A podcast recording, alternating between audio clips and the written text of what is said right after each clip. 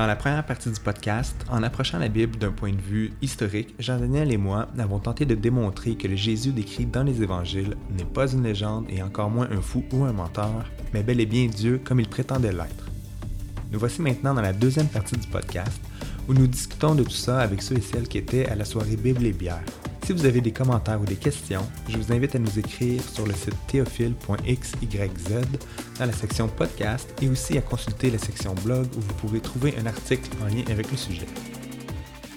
C'est pas un bon argument pour euh, des personnes qui ne sont pas encore euh, chrétiens parce que la difficulté dans tout ça, c'est d'affirmer premièrement l'autorité de la Bible. Si on ne croit pas à l'autorité de la Bible, ben, les prémices, ne se tiennent pas. C'est justement qu'est-ce qu'on s'est efforcé de faire dans la preuve de la première prémisse, que le témoignage que Marc rend de Jésus est un témoignage qui est juste, qui n'est pas nécessairement chronologique ou quoi que ce soit, ou inspiré même, mais que le témoignage que Marc fait de Jésus, c'est un témoignage qui est, qui est conforme à ce qui s'est passé. Qui est attesté.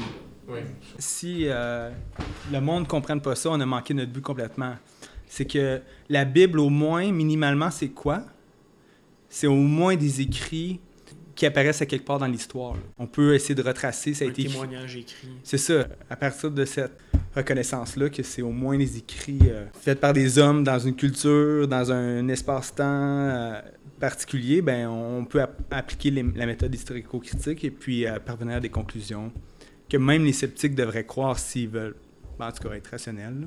Sinon, ils peuvent juste dire. Euh, ben, c'est de la foutaise, mais même dire que c'est de la foutaise, à un moment donné, ça devient irrationnel de dire ça parce que si tu veux observer les données puis euh, de façon cohérente faire un jugement, ben c'est pas c'est pas nécessairement la, la, réponse la plus intelligente de dire c'est de la foutaise. Ça peut être irrationnel dans le fond de dire ça. D'où genre le fait qu'on réclame qu'on pense pas que ça va nécessairement convaincre tout le monde.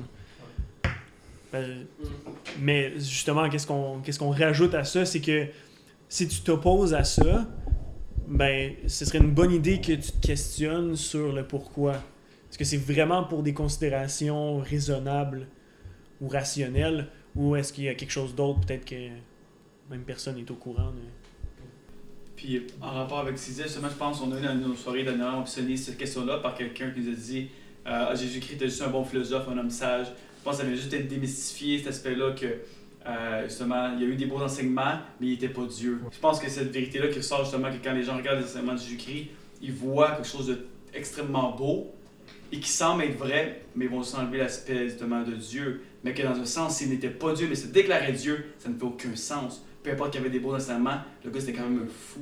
Hmm. je pense que c'est là que ça vient juste enlever cet argument-là de, gens qui Ah, c'est juste un bon philosophe. Hmm, peut-être pas. Mais justement, c'est à de la messe, c'est une soirée de skate, puis dans, en tout cas, il y a une pause dans le milieu, on fait une talk sur Dieu. Puis là, euh, quelqu'un dit ça, puis euh, on commence à dire non, c'est pas possible parce que dans le fond, Jésus est soit fou, Dieu, menteur ou Dieu. Puis là, quelqu'un dit ouais, mais on est tous Dieu. J'ai dit dire ce que tu viens de dire à l'époque de Jésus, dans le contexte de Jésus, tu serais tué de Red Life. C'est comme, c'est un contexte. Comme Jésus. c'est un contexte monothéiste, strict, mais dans le fond, euh, ça, c'est dans le fond, ce serait anachronique. Ce serait d'imposer un autre contexte sur, sur un autre contexte, dans le fond. Mais en fait, même, moi, ce que je trouve intéressant dans la manière que, que Louis formule son argument, c'est que, en fait, sa conclusion, c'est euh, il n'est pas un grand homme sage. Genre, si on check l'argument, c'est il n'est pas un grand homme sage, il est Dieu. Hmm. Parce que le début, finalement, c'était de prouver que le gars qui dit, ben, c'était juste un, un, grand homme sage, ben, que non, ça, c'est pas vrai parce qu'il s'est prétendu, parce qu'il s'est prétendu être Dieu, puis finalement, il l'était. Juste rappeler, finalement, que notre formulation de l'argument, c'est pas exactement celle de, de Lewis. On, on l'a tweaké un peu pour plus pour, que, pour couvrir plus de terrain, finalement. Mm-hmm. Ben, moi, je suis vraiment content que vous ayez amené le numéro 4 pour donner un quadrilemme, celui de la mythologie, parce que, comme tu as dit au début de ta présentation, euh, la religion est rangée dans l'ordre du folklore.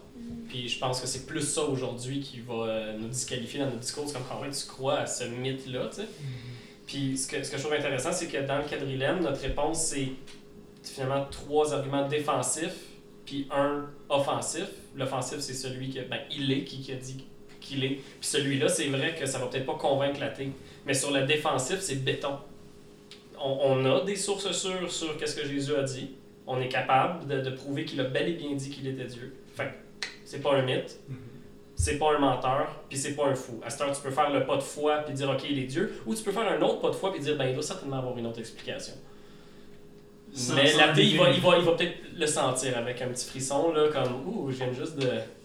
Je viens juste de, de- de faire un pas de foi que ça peut pas être qu'il était Dieu. tu sais. Ouais, je suis d'accord avec toi que la prémisse la plus remise en question, c'est la première, Mhm. que c'est historique, dans le fond, que Jésus a fait ces prétentions-là.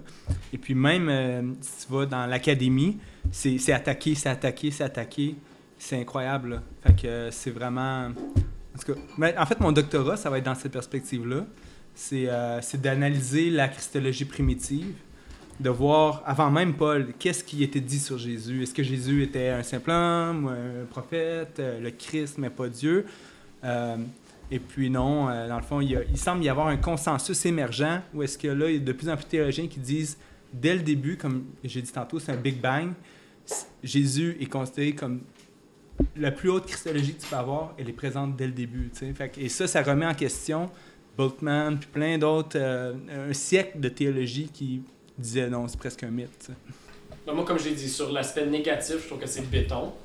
L'autre, c'est qu'il il reste encore, tu sais, je, je, je pense, là, le, le, le, le pas de foi, là, c'est comme. Ouais. Parce que tu peux, tu peux essayer d'essayer de fa...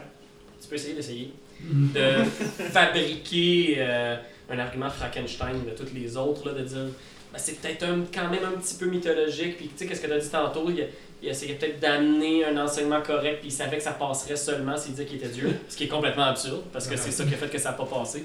Mais euh, À quel point est-ce que c'est raisonnable de baser notre vie entière sur un argument inductif et non déductif? Vu que c'est il y a beaucoup, beaucoup moins de certitude. Moi, moi, en fait, moi, je dirais pas que ma croyance est basée sur cet argument inductif-là. fait que, ouais, j'imagine que. J'imagine en fait que si vraiment tu basais ta croyance en Dieu sur ça, juste ça, ben, ouais, il y aurait peut-être. En fait, tu te retrouverais dans d'autres dans d'autres difficultés, euh, que genre ecclésiologiques, là, ou je sais pas trop, là. on, on peut extrapoler un- dangereusement de tout ça que euh, effectivement on n'aurait peut-être pas besoin de foi finalement pour croire en Jésus étant le, le Fils de Dieu ou en Dieu en général parce que justement on vient de démontrer avec l'argument que C'est ça, mais Ouais. comme, comme ça reste inductif, il y a encore la possibilité, il y a encore la place pour le pas de foi. Je sais pas si- qu'est-ce que Exactement. À la fin, je l'ai dit, j'ai dit, on prétend pas que cet argument-là va prouver hors de tout doute que Jésus est divin. On espère que on a démontré que c'est plus plausible de penser qu'il l'est que qu'il était menteur ou fou. Puis, fait qu'ultimement, on espère que cet argument-là va ouvrir le sceptique à la possibilité que Jésus est Dieu. Il va dire, Hey, ça se peut euh, qu'il soit Dieu, puis qu'il se tourne vers, vers Dieu, puis qu'il se dise, hey, comme, montre-moi là que tu l'es, tu sais, parce qu'ultimement, c'est le témoignage de l'esprit, comme on a lu à la fin des deux versets. C'est le témoignage de l'esprit qui vient donner la garantie euh, ou la conviction que, que, que Jésus est vraiment qui il disait être, là, dans le fond. Ben, c'est possible que quelqu'un était fou, mais qu'il avait quand même des bons enseignements. il pourrait être fou puis avoir donné des bons enseignements, Mais, mais ce serait un fou qui a donné des bons enseignements, il ne serait pas Dieu. C'est ça. Mais Parce que fond, peut pas être fou, c'est ça que je veux dire. c'est ça, mais il aurait dit être Dieu dans sa folie finalement. C'est ça, ça aurait juste concerné ça. Donc, Ouais. doublement de personnalité. Puis le restant était impeccable. Ouais, merveilleux. L'éthique parfaite. C'est vrai que pour le reste, on semble bon, donner rapidement notre assentiment. Est-ce que tu peux vivre un délire puis être rationnel? Je pense que oui. je vais ouais. je pense que oui. Ouais. Tu sais, comme le, le film, moi je me base sur des films. non, mais le film Un homme d'exception, tu sais, le gars il est quand même intelligent. Ouais, c'est comme Puis, prouver Tu sais, je veux dire, il est, schizophrène, mais il est pas, il est pas calme. Tu sais, Non, je veux dire, il est intelligent, puis euh, dans sa folie, il crée des trucs. Euh, mais, mais aussi par rapport à cet argument-là, moi j'avais comme un bémol dans le sens que euh, l'argument de, de dire, ben, l'argument de, de la citation de, de Creef, là, euh, qui dit que. euh, La grandeur de ta démence, c'est la différence entre qui tu es et qui tu penses être. Ouais, c'est ça. Ben, c'est juste que moi, euh, c'est qui qui dit euh, qui tu devrais être finalement? Parce que dans le fond, l'identité, c'est tout le temps. C'est tout le temps une perception de qui on est, c'est comme une actualisation de comment on se sent. Fait que finalement, c'est c'est tout le temps une- un peu une euh, prétention dans le sens que c'est une perception qu'on a de soi-même, mais qu'est-ce qui nous dit que cette personne-là, cette perception-là est vraie ou réelle, puis qu'est-ce qui, quel- sous, sous quel critère qu'on doit dire que, euh, je veux dire, euh, tu, te définis mal, toi, dans ton identité, ce que tu perçois de toi, c'est faux. Moi, je suis qui pour dire ça à quelqu'un? Fait que, genre, je suis en avec cette citation-là depuis.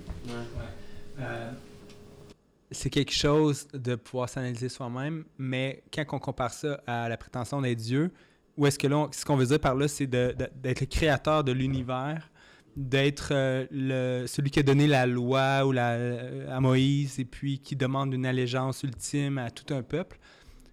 Ça, je pense que comme une croyance proprement basique, le simple fait de réfléchir puis de, de- reconnaître qu'on est un être fini, que- qui avons un certain nombre d'années, nous amène tout de suite à la conclusion qu'on n'est pas ce Dieu-là. Fait que c'est comme.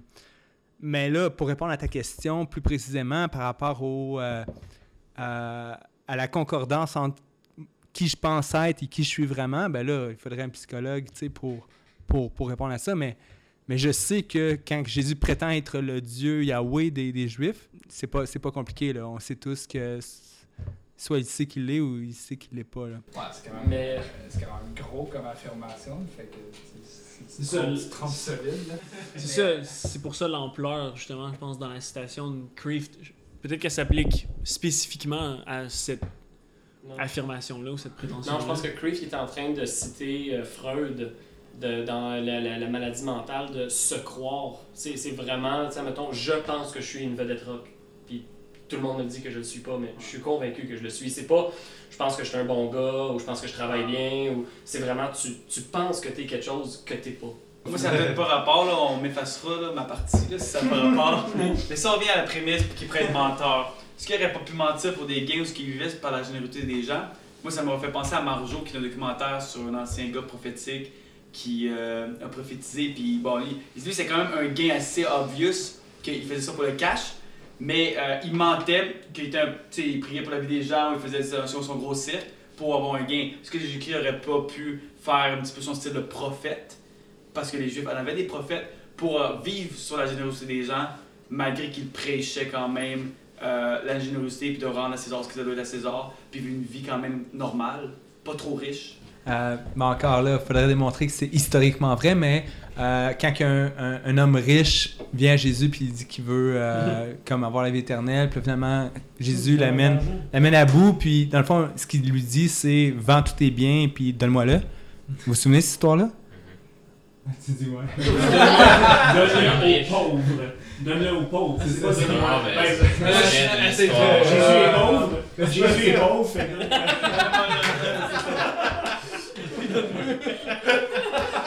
Moi, j'ai quelque chose à dire. Euh, moi, je pense que Jésus, en s'en allant à Jérusalem, avec toutes les affirmations qu'il avait faites, il savait ce qui s'en venait, pas juste par euh, préscience là, ou par euh, don prophétique. Moi, je pense que c'était logique. Là, tu t'en vas à Jérusalem, c'est là où on tue euh, tous euh, les prétendus euh, Même si c'est pas dans Marc que c'est le plus clair. Dans Marc, c'est on va mourir. Genre, je vais mourir. Pas on va mourir, mais je m'en vais mourir. C'est ça. C'est annoncé dès le troisième, quatrième chapitre, là, je pense même. Fait que je disais ça en objection à ce que. Nicolas a dit. Je veux dire, pourquoi, pourquoi vouloir jouir euh, de, euh, de vivre sur la générosité des gens trois ans? Donc il était pas menteur, mais il peut être fou. Il aurait été... ouais, Il pourrait être fou. Ferait plus de sens qu'il soit fou. Non, mais que c'est ça, mais, mais, mais l'argument de pourquoi il est pas fou, c'est parce que son, son, son enseignement est bon. Puis là, Ouais. quelqu'un qui se pense Dieu serait-il capable de donner un enseignement sur lequel une civilisation entière est capable de fonder euh, Exact, c'est ça. sa, sa, sa vie, puis sa, sa morale, puis sa politique, puis sa philosophie? De là que les gens croient qu'ils se nomment sage, parce que ses enseignements sont bons, mais pas Dieu.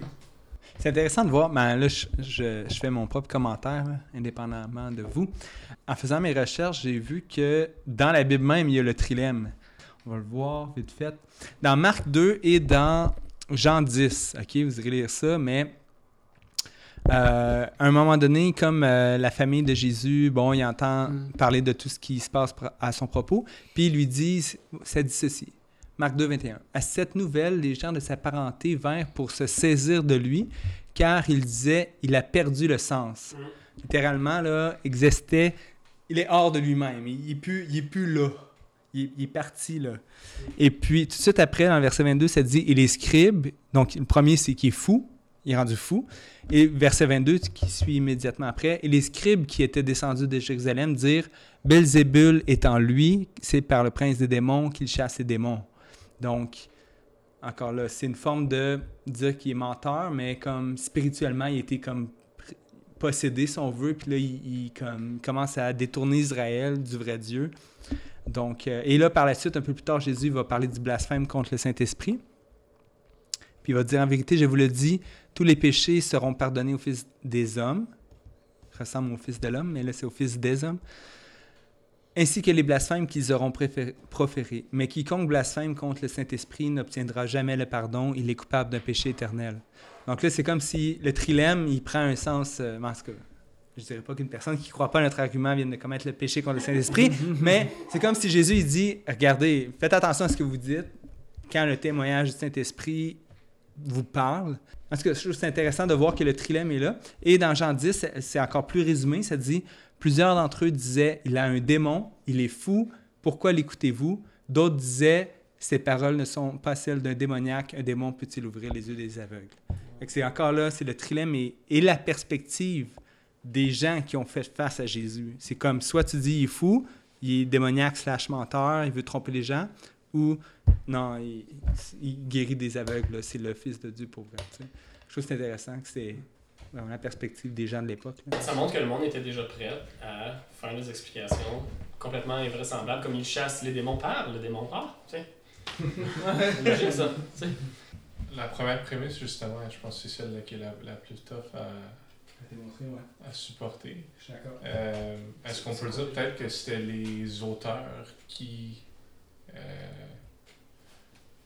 c'est les auteurs qui avaient tort. Ils ont, ils ont, ils ont fait des erreurs eux-mêmes en supposant que. En écrivant en fait que Jésus a mentionné qu'il était Dieu. Rien du fait, on peut, on peut dire non, c'est moins probable vu qu'il y avait quand même des sources indépendantes ou. euh, Je suis d'accord avec toi pour dire que la première prémisse, c'est la plus difficile à démontrer. Mais bon, il y a, il y a plusieurs façons de le démontrer. Moi, tantôt, j'ai essayé de le démontrer à partir des évangiles. Mais dans mon doctorat, moi, j'ai emprunté un autre chemin, si on veut. Bien que je vais m'intéresser aussi à- aux évangiles. C'est un peu le chemin des traditions prépauliniennes. Donc, la première chose que les disciples de Jésus ont dit à son égard, c'était quelque chose qui est, similaire à Jésus et Dieu, tu sais. Puis, il faut expliquer ça. Tu peux pas... Le plus grand événement historique, c'est probablement le christianisme. Tu peux pas juste dire « c'est inventé ». C'est pas responsable historiquement de dire ça. Quand tu regardes les sources, tu regardes, euh, mettons, euh, les épîtres de Paul, euh, Pierre, Jacques, etc., les, les premiers, là, les premières épîtres, déjà Jésus est... donc c'est ça, c'est une autre christologie, fait que ça semble pas être quelque chose qui s'est fait progressivement.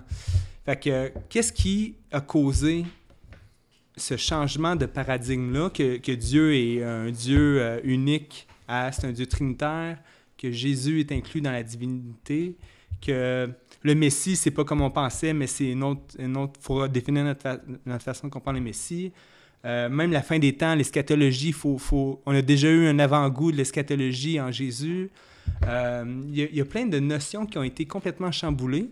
Maintenant, com- comment tu expliques ça historiquement parlant, vraiment, de façon euh, sérieuse? Il faut que tu donnes des conditions d'émergence qui sont euh, plausibles. tu sais. Pas juste ils ont inventé ça. Ils sont prêts à mourir. Paul, il raconte dans un Corinthien euh, ou deux Corinthiens quelque chose comme 4, 5, tout, tout ce qu'il paie en, en tant qu'apôtre pour justement l'Évangile.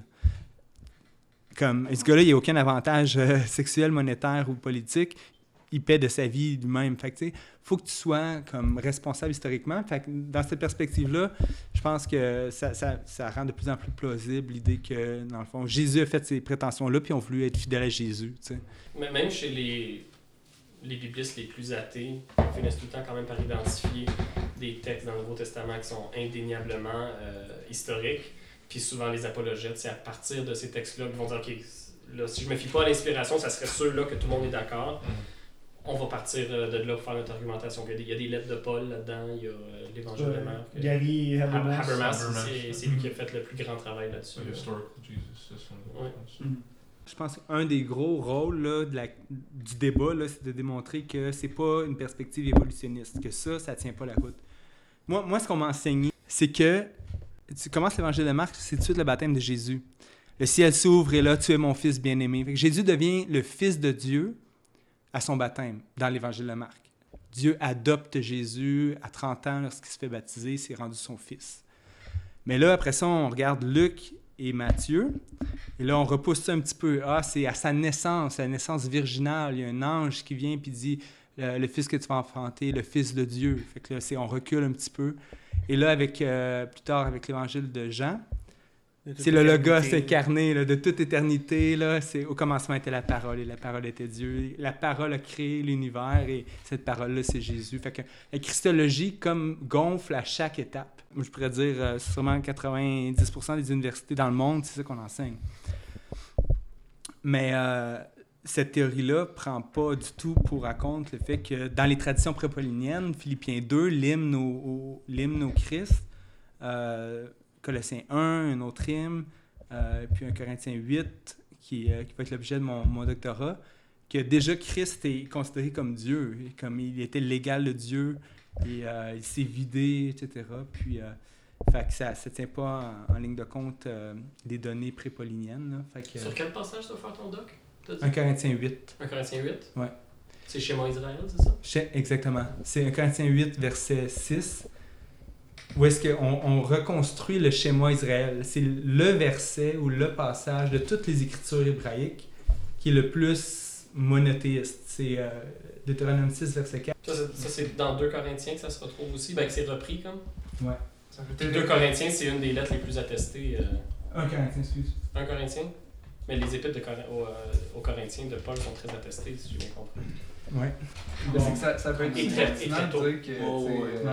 Quand on dit prépaulinien, Paul, c'est comme converti trois ans après la mort de Jésus. Fait les écrits de, de, de Paul sont les plus récents, dans le sens. euh, fait que tu sais, c'est- c'est comme. C'est prépaulinicien, ça veut dire que c'est vraiment primitif. C'est- C'est c'est des textes qui remontent à, à l'église primitive, là, à l'église qui était auprès de Jésus. là. Fait que- Ben, ou après, mais, mais je veux dire, euh, comme. En tout cas, c'est c'est juste, que- c'est juste pour dire que finalement, ces textes-là, ces, ces, citations-là que tu, que tu cites, euh, seraient vraiment comme, euh, Mm. euh, comme fondamentales, là, dans le sens qu'ils seraient, ils auraient été là depuis le début. Là. Mais par exemple, quand je dis prépaulinien, il faut faire attention. Comme euh, si dans 1 Corinthiens 15, c'est vraiment avant sa conversion, parce qu'il le dit lui-même, là, euh, euh, la plupart du temps, quand on dit prépaulinien, ça veut dire pré-épistolaire. Ça veut dire que c'est avant, les- avant la rédaction de son sa écrit. conversion. C'est ça, pas sa conversion, mais avant son écrit, c'était déjà comme. Ouais, c'est ça, c'est ça, c'est ça, je veux, je le sens que Paul, tu sais, c'était avant les évangiles, mais comme ça quand on parle de prépaulinien, c'est avant les évangiles, avant Paul. Fait que ça remonte à. Oh, ouais. Oh, ouais, non, c'est ça. c'est- On est, dans, on est dans une fenêtre de 20 ans. Là. Fait que c'est comme vraiment tout le monde, la plupart du monde sont encore vivants. Tu peux accéder aux témoins oculaires. C'est, tu peux, euh, Mais c'est, c'est ça. Deutéronome 6.4, ça dit Écoute Israël, l'Éternel, notre Dieu, l'Éternel est un. Puis, euh, fait que c'est Yahweh, notre Dieu, Yahweh est un. Et puis là, dans 1 Corinthiens 8.6, qui va être le verset sur lequel je vais faire mon doctorat, ça, dit Pour nous, avec là, ça reprend le, le nôtre. Pour nous, il y a un seul Dieu, le Père, par qui viennent toutes choses et pour qui nous sommes, et un seul Seigneur, Jésus, Christ, euh, par qui euh, sont toutes choses et par qui nous sommes. Fait ça, c'est comme un peu... C'est comme si le, schéma Israël est splitté en deux, puis là, comme il y a... Le Père, c'est, euh, Dieu, et Jésus, c'est Yahweh. Comme dans le schéma, l'Éternel, notre Dieu, fait que Yahweh, notre Dieu, Yahweh un. Fait que c'est comme, vraiment, on est proche de la, théologie trinitaire. C'est vraiment comme Frédéric Lenoir disait que la théologie trinitaire arrive au 12e siècle. Quand tu considères ce verset-là, oublie ça, c'est prépaulinien, c'est, c'est euh, dès le début. Là. Peux-tu le relire? Écoute, Israël, l'Éternel, notre Dieu, l'Éternel est un. Ça, c'est Deutéron- Deutéronome 6, verset 4. Puis dans 1 Corinthiens 6, 1 Corinthiens 8, verset 6, ça dit Pour nous, il y a un seul Dieu, le Père, de qui viennent toutes choses et pour qui nous sommes, et un seul Seigneur, Jésus-Christ, par qui viennent toutes choses et par qui nous sommes. Fait que dans le fond, il y a, il y a le nous, notre Dieu, pour nous, puis là, c'est on- nous sommes par lui. Puis il y, a le- il y a un seul Dieu, comme ça dit ici, l'Éternel est un. Il y a un seul euh, Yahweh, un seul Seigneur, puis il y a un seul Dieu. Puis le schéma Israël, comme ça, ça serait-tu à la base aussi des autres euh, énumérations de tout ce qui est un? Il y a, Comme dans, euh, dans Éphésiens, euh, un, Ouais. seul, un seul baptême, un, un seul corps, euh, Ça, un seul esprit, ça, une seule église. Ça, c'est très trinitaire. C'est vraiment. Mais ça serait-tu ça aussi inspiré du schéma Israël? Ouais. Puis c'est- c'est très proche de. On parle de Nicée, c'est proche de Nicée, c'est fou là, parce que on dit ah ben Jésus est devenu Dieu à Nicée, puis la Trinité à Cons- Constantinople, mais oublie ça, pré-paulinien, ou, ou même paulinien déjà. Nous. C'est comme, c'est comme vraiment, on- comme le noir est dans le champ totalement. Ah, merci Vraiment totalement là. Puis, puis même, j'ai- un livre de 1967, j'ai skippé ça tantôt, là, mais en 1967, il y a des, euh, il y a des théologiens libéraux qui écrivent un livre collectif, The Myth of God Incarnate, le mythe de Dieu incarné. Puis un autre collectif qui sort la même année de théologiens plutôt conservateurs, The Truth of God Incarnate, la vérité de, de Dieu incarné, qui, qui débat justement sur la Trinité. Puis moi, j'ai lu le livre The Truth of God Incarnate. Puis là-dedans, ça, ça m'a complètement changé mon regard sur la- les, les lettres pauliniennes. Puis ils disent la spiritualité chrétienne, elle est trinitaire depuis le début. Puis euh, là, tu as fait référence tantôt à.